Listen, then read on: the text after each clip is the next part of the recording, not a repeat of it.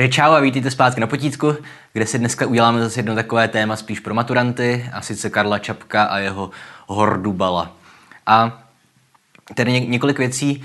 V první řadě já jsem si to video připravil a pak jsem zjistil, že už je zpracované na YouTube, že ho v rámci těch mluvících hlav Univerzity Karlovy udělal Jan Windl, což teda on to udělal jako pěkně v deseti minutách, že to je ideální pro maturanty takže já už nevím, co dalšího k tomu říct, ale samozřejmě pokryju um, všechny ty základní věci, které potřebujete k maturitě, abyste se nemuseli dívat na dvě videa teda. A samozřejmě k tomu přidám i nějaké informace zase pro starší a pokročilé. Mm. Zároveň Karla Čapka už jsme zpracovávali jednou, kdysi dávno, obecně přehled o jeho prozaických, prozaickém díle, takže se nebudu věnovat jemu a rovnou se vrhneme na Hordu Bala. No a čemu se chci dneska věnovat především, tak jako mimo, ten pro ty pokročilé, tak bude to, že Karel Čapek, ač dneska se nám to nemusí zdát, tak ve své době byl velice kontroverzní postava. Ale když si vezmeme, že ta česká literární scéna meziválečná se dělala tak do nějakých čtyř velkých skupin, že na ty pragmatiky, jako byl Čapek a Peroutka, Bas, a pak katolíky, jako Durich a Deml, no a pak jsme měli avantgardu komunistickou, levicovou, že nezvala Seiferta a Potom jsme měli ten umírněně levicový uh, expresionismus, dejme tomu, té brněnské literární skupiny. A Čapka vlastně tři z těchto čtyř velkých skupin jako těžce nesnášeli a odsuzovali. A Hordubal byl vlastně jeho nejvíce kritizované dílo. To je zajímavé, protože myslím, že v těch maturitních seznamech se Hordubal asi vedle RUR objevuje nejčastěji od Čapka a přitom ve své době ho za to zdrbali úplně všichni, snad s výjimkou Peroucky. No, ale Peroutka se úplně jako nebylo moc dobrý v literární kritice. A pokusím se vysvětlit proč. Tak, ale říkal jsem teda nejdřív, že vezmu klasické maturitní potřeby, takže ten román, tuším, roku 1933 Eh, vyšel, vycházel na pokračování v Lidových novinách a obecně se považuje za součást té takzvané noetické trilogie Čapkovi, spolu ještě s romány Povětroň a Obyčejný život. Občas eh, vydává se to často společně, jako myslím knižně, že se to vydává v rámci jedné knížky, tyhle tři prózy. A často se o nich mluví jako o nějakém jednom celku. Ale jo, ta kniha zároveň vyšla samostatně a nevidím důvod, proč bychom museli je vždycky uvádět v kontextu těch dalších děl, takzvaně noetických. To slovo noetický samozřejmě vysvětlím. Tak a děj, takže odehrává se to na zakarpatské Ukrajině za první republiky, stejně jako třeba Nikola Šuhaj. Mimochodem na rozdíl od Olbrachta, který napsal Nikolu Šuhaje, tak Čapek na Ukrajině nikdy nebyl, takže mu pak kritici vyčítali, že ten jeho popis krajiny není důvěryhodný, ale to už je fakt jenom za hvězdičku u jedničky. A na tu Ukrajinu se po nějakých 8 nebo 10 letech vrací Hordubal, Juraj Hordubal, který byl v Americe, vydělávat si peníze, jako miner, jak tomu říká, že pracoval v dolech a byl tam vydělávat peníze a posílal je své rodině, jo, manželce Polaně a dceři, dceři Hafy. Jenže on byl negramotný a po několika letech umřel kamarád jeho, který mu pomáhal posílat ty peníze a ty dopisy a tak vlastně Hordubal se vrátí po nějakých pěti letech, kdy o sobě nedal vědět. No a představuje si, jak ho bude celá rodina vítat s otevřenou náručí a představuje si asi, jak ta manželka koupila ty ovce a krávy a strašně se těší na ten návrat. No ale když se vrátí, tak manželka se k němu chová odtažitě, dcera se ho vlastně bojí, protože se ho nepamatuje, neví, kdo to je, nikdy se s ním nepotkala. No a celá vesnice z něj má vlastně srandu z Hordubala, protože jeho čeledín Štěpán, Štěpán Mania, tak všichni, všichni tak nějak vědí, že on spí s Hordubalovou manželkou. No. A Hordubal teda postupně se snaží nějak zase znovu zblížit s tou svojí rodinou, ale nedaří se mu to. A nakonec vlastně ho zavraždí ten Štěpán, Jo, spolu s tou Polanou se domluví, že ho zabijí a propíchnou mu srdce. No ale tím končí teprve první část románu a najednou se nám teda mění úhel pohledu. Už se nedíváme pohledem Hordubala, ale hlavně roli přebírají dva četníci, starý a mladý. A ti vyšetřují případ teda té Hordubalovy vraždy. A opět máme tam ty dva jejich rozdílné pohledy na tu situaci. Že ono vyjde najevo, doktor, který tam přijede, zjistí, že Hordubal měl zápal plic a že by umřel tak jako tak do rána, i kdyby ho nezavraždili. A teďka teda zase máme dialog těch dvou četníků. Ten mladší, to je takový poctivý fízl, který se snaží to vyřešit. No a prostě, aby spravedlnosti bylo zadost. Zase ten starší četník, co už má před důchodem, tak ten zase jako říká, že, že by stejně umřel ten Hordubal a že možná teda akorát zbytečně připraví dítě o matku a o otčíma. No ale nakonec teda ten případ vyřeší a pošlou k soudu. A opět třetí část Hordubala, opět se změní úhel pohledu a, teď, a v něm vidíme už jenom to přelíčení z vrahy Hordubalovými a vidíme ten soudní proces, kde teda odsoudí toho Štěpána na doživotí a tu Polanu spoluúčastníka té vraždy taky pošlou na mnoho let do vězení. Zajímavé je, že oni teda zkoumají to Hordubalovo srdce jako fyzicky, ty lékaři, aby zjistili, jak zemřel. A poslední věta toho románu je něco ve smyslu, že Hordubalovo srdce se ztratilo při těch všech procesech. No, takže tohle k ději, to je velice jednoduché. A obecně platí, že ta knížka se, nemám rád tu frázi, ale dobře se čte, je čtenářsky atraktivní. No, je to, jak, jestli Čapek něco uměl, tak uměl rozhodně psát čtenářsky atraktivní díla. A je, je to zajímavé i z jazykového hlediska, kde se tam prolíná jednak dialekt zakarpatský, ale zároveň Hordubal, jak se vrátil z té Ameriky, tak používá různé anglicizmy nebo amerikanizmy. No, že má kočce říká Tomcat a, a o sobě mluví jako o minerovi, jako o horníkovi. Ale tohle všechno je zajímavé. A opět se vrátím k tomu, teda proč kritika odsuzovala Hordubala i z toho důvodu, že je to zkrátka příliš jako laciné, čtenářsky atraktivní. Oni mi prostě říkali, že eh, Čapka nezajímá umění, ale že píše pro slávu a pro peníze a že jeho publikum jsou takový ty maloměšťáci, hm, co se rádi nechají vidět na veřejnosti s knížkou. No, takže tohle všechno kritice Čapkovi vyčítali. Osobně nevidím nic špatného na tom, když se knížka dobře čte. Tak, no a mluvil jsem o tom, naznačil jsem, že ta kniha je rozdělená do tří částí a ty tři části se od sebe liší, jak jen to jde. Obsahově, tematicky, ale i formálně. Jo? Pro první část, kde teda to sledujeme očima Hordubala, tak tam jednak je to vlastně balada, úplně typická. Nebo netypická, protože to je proza a balady jsou obvykle básnické, ale je to skoro typická balada a my vidíme ten svět očima Hordubala, no, on je ten reflektor toho dění, ale zároveň tam existuje i jakoby vypravěč, který, jo, je to psané v R-formě, ale zároveň my většinu času vidíme jenom Hordubalové myšlenky.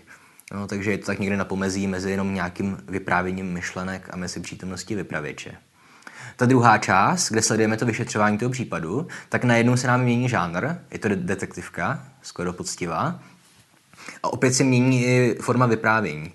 Jo, už teďka ten vypravěč je vyloženě reformový, vyloženě jo, heterodiegetický, není součástí toho příběhu a hlavní částí tohodle, téhle druhé části jsou dialogy těch dvou četníků.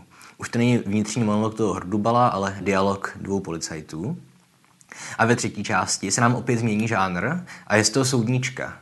Soudnička to byl žánr populární za první republiky, na pomezí mezi žurnalistikou a, a literaturou, kdy se zkrátka popisovaly že nějaké případy. Spíš to mělo hodně bulvární charakter. Jo. Zkrátka většinou popisovali nějaké ty vraždy a podobné věci, průběhy těch soudních řízení. Jo, a tady opět platí, že ten vypravěč má hodně malou roli. Že on se omezuje jenom jakoby na nějaké scenické poznámky nebo režisérské poznámky. Jo, ve smyslu přišel k oknu a otevřel ho, nebo a řekl ale opět tam chybí z pohledu toho vypravěče jakékoliv hodnocení. Tady teďka zase trošku odbočíme do teorie literatury, která není k maturitě potřeba, ale můžete to vědět. Um, tomuhle se říká multiperspektivní vyprávění. Jo, multiperspektivní, samozřejmě to znamená, že to vyprávění je podané z několika různých perspektiv. Že máme různé úhly pohledu na to, co se stalo. Jo. Vlastně čtyři různé úhly pohledu se nám tady střetávají. Hordubalův, dvou četníků a potom nějaký ten kolektivní pohled toho soudu, jo, kde sedí ta porota, je tam ten žalobce a soudce a, a lidi, diváci v publiku. No a teďka se konečně dostáváme k tomu, čím je ta kniha tak výjimečná a zajímavá, protože tyhle čtyři různé perspektivy, tyhle čtyři různé pohledy se liší. Jo? Každý ten příběh, který se odehrál, asi nějak objektivně, tak každý ho podává nějak jinak. A my nevíme, co je pravda. No, třeba když Hordubal mluví o své manželce, nebo přemýšlí o své manželce, tak je také krásná. Ale když potom u toho soudu se o ní baví ty babky z vesnice, co se přišly podívat na soud, tak říkají, jak je to ošklivá harpie. Jo? A teďka my nevíme, jestli to je ovlivněné nějakými těmi jejich emocemi, nebo jestli mají prostě jenom rozdílný vkus.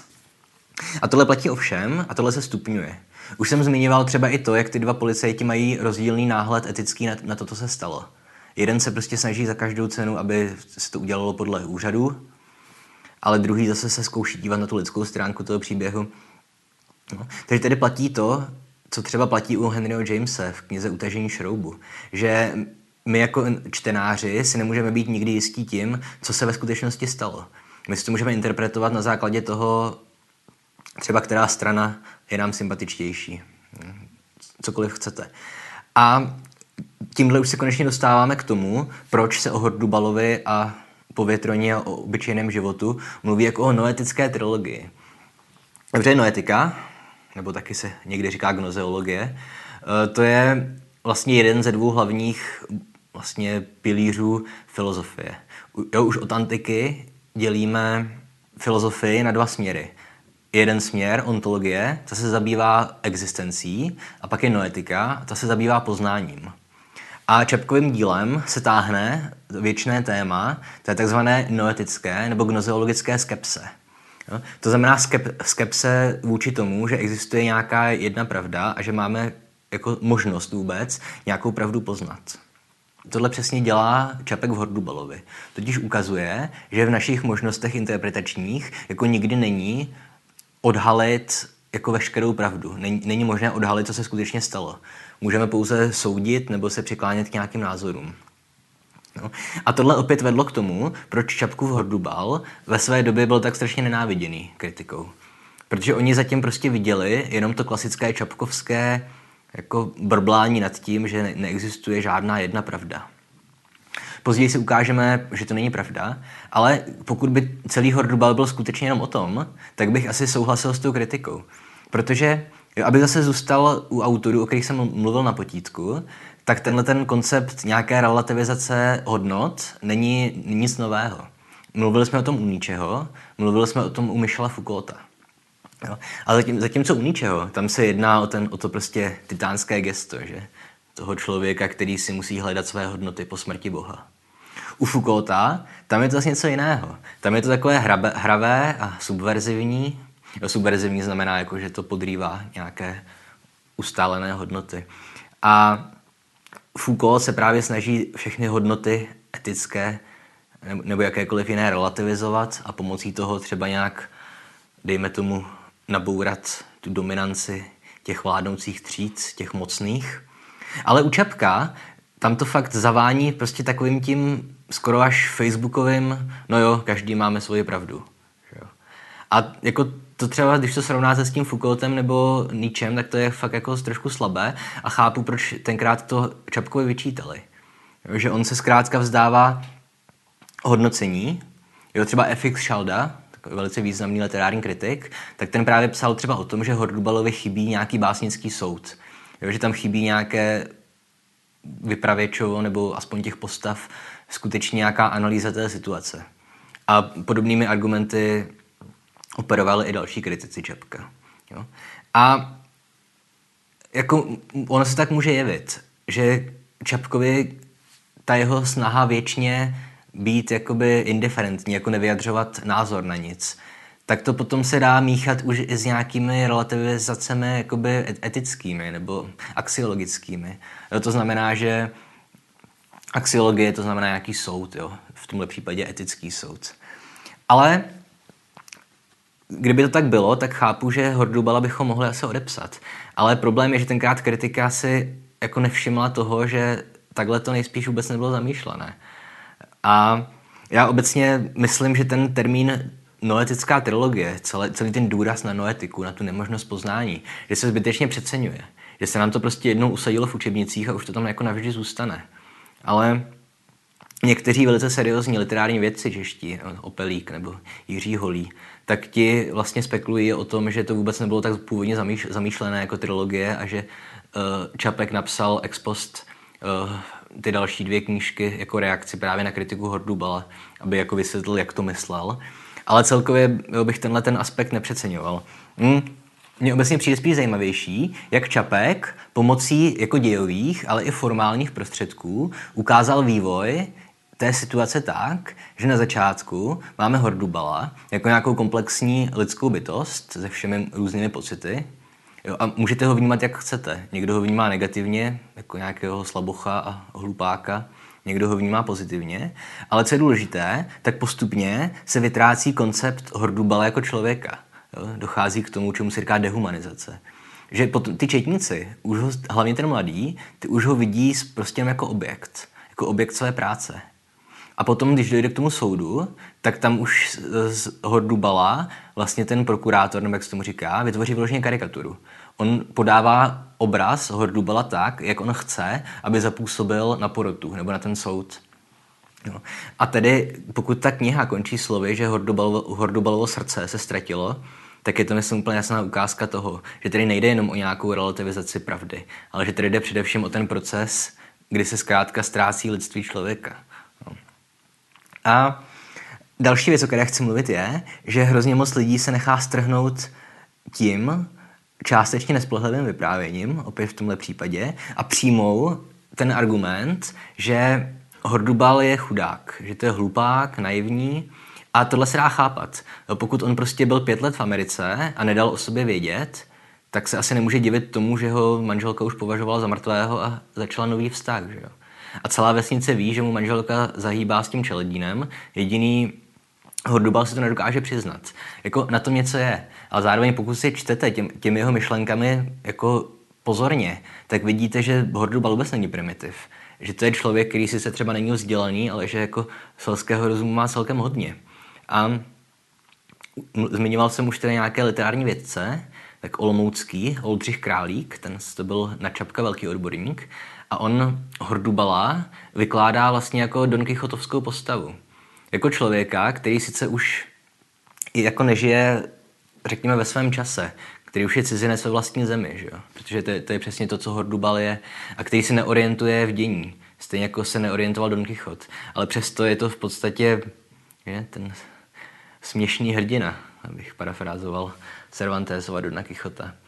A co ještě říká králik o Hordubalovi, je to, že on vlastně zvítězí.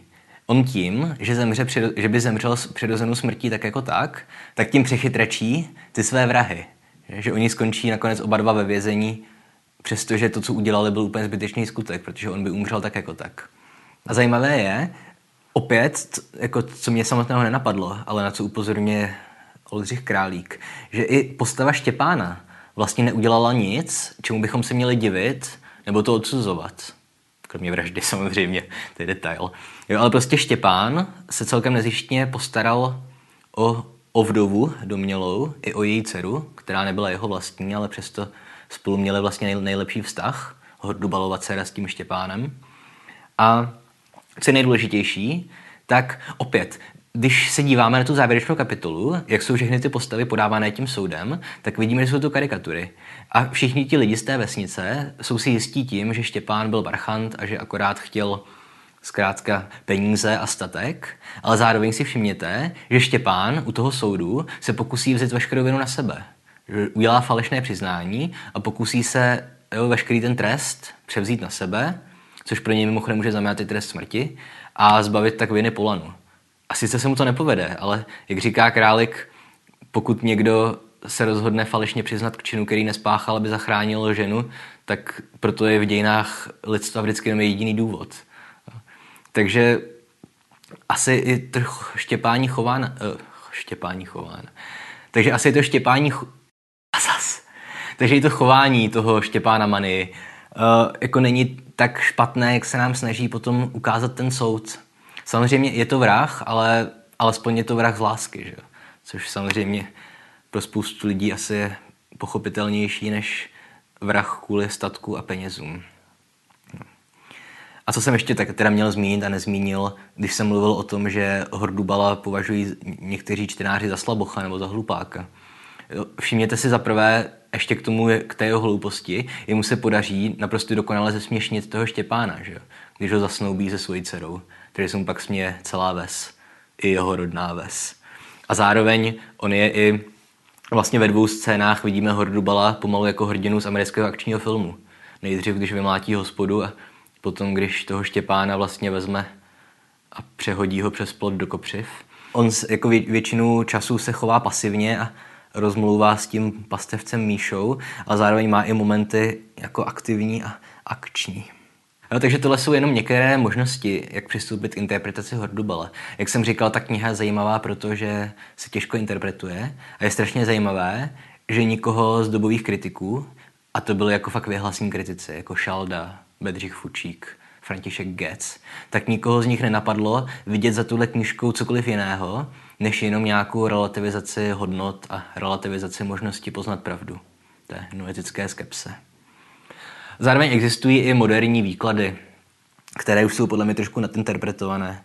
No, třeba pražská bohemistka Dagmar Mocná, ta vykládá e, Čapka vlastně jako předchůdce postmodernismu, nebo Hordubala konkrétně, a srovnává ho s Umbertem Ekem a s jeho románem Jméno růže, který je obecně považovaný za postmoderní. A ona říká, že Čapka s postmodernou spojuje třeba právě to, že on částečně paroduje ten detektivní žánr, stejně jako to dělá Umberto Eco ve jméně růže a ve jméně růže.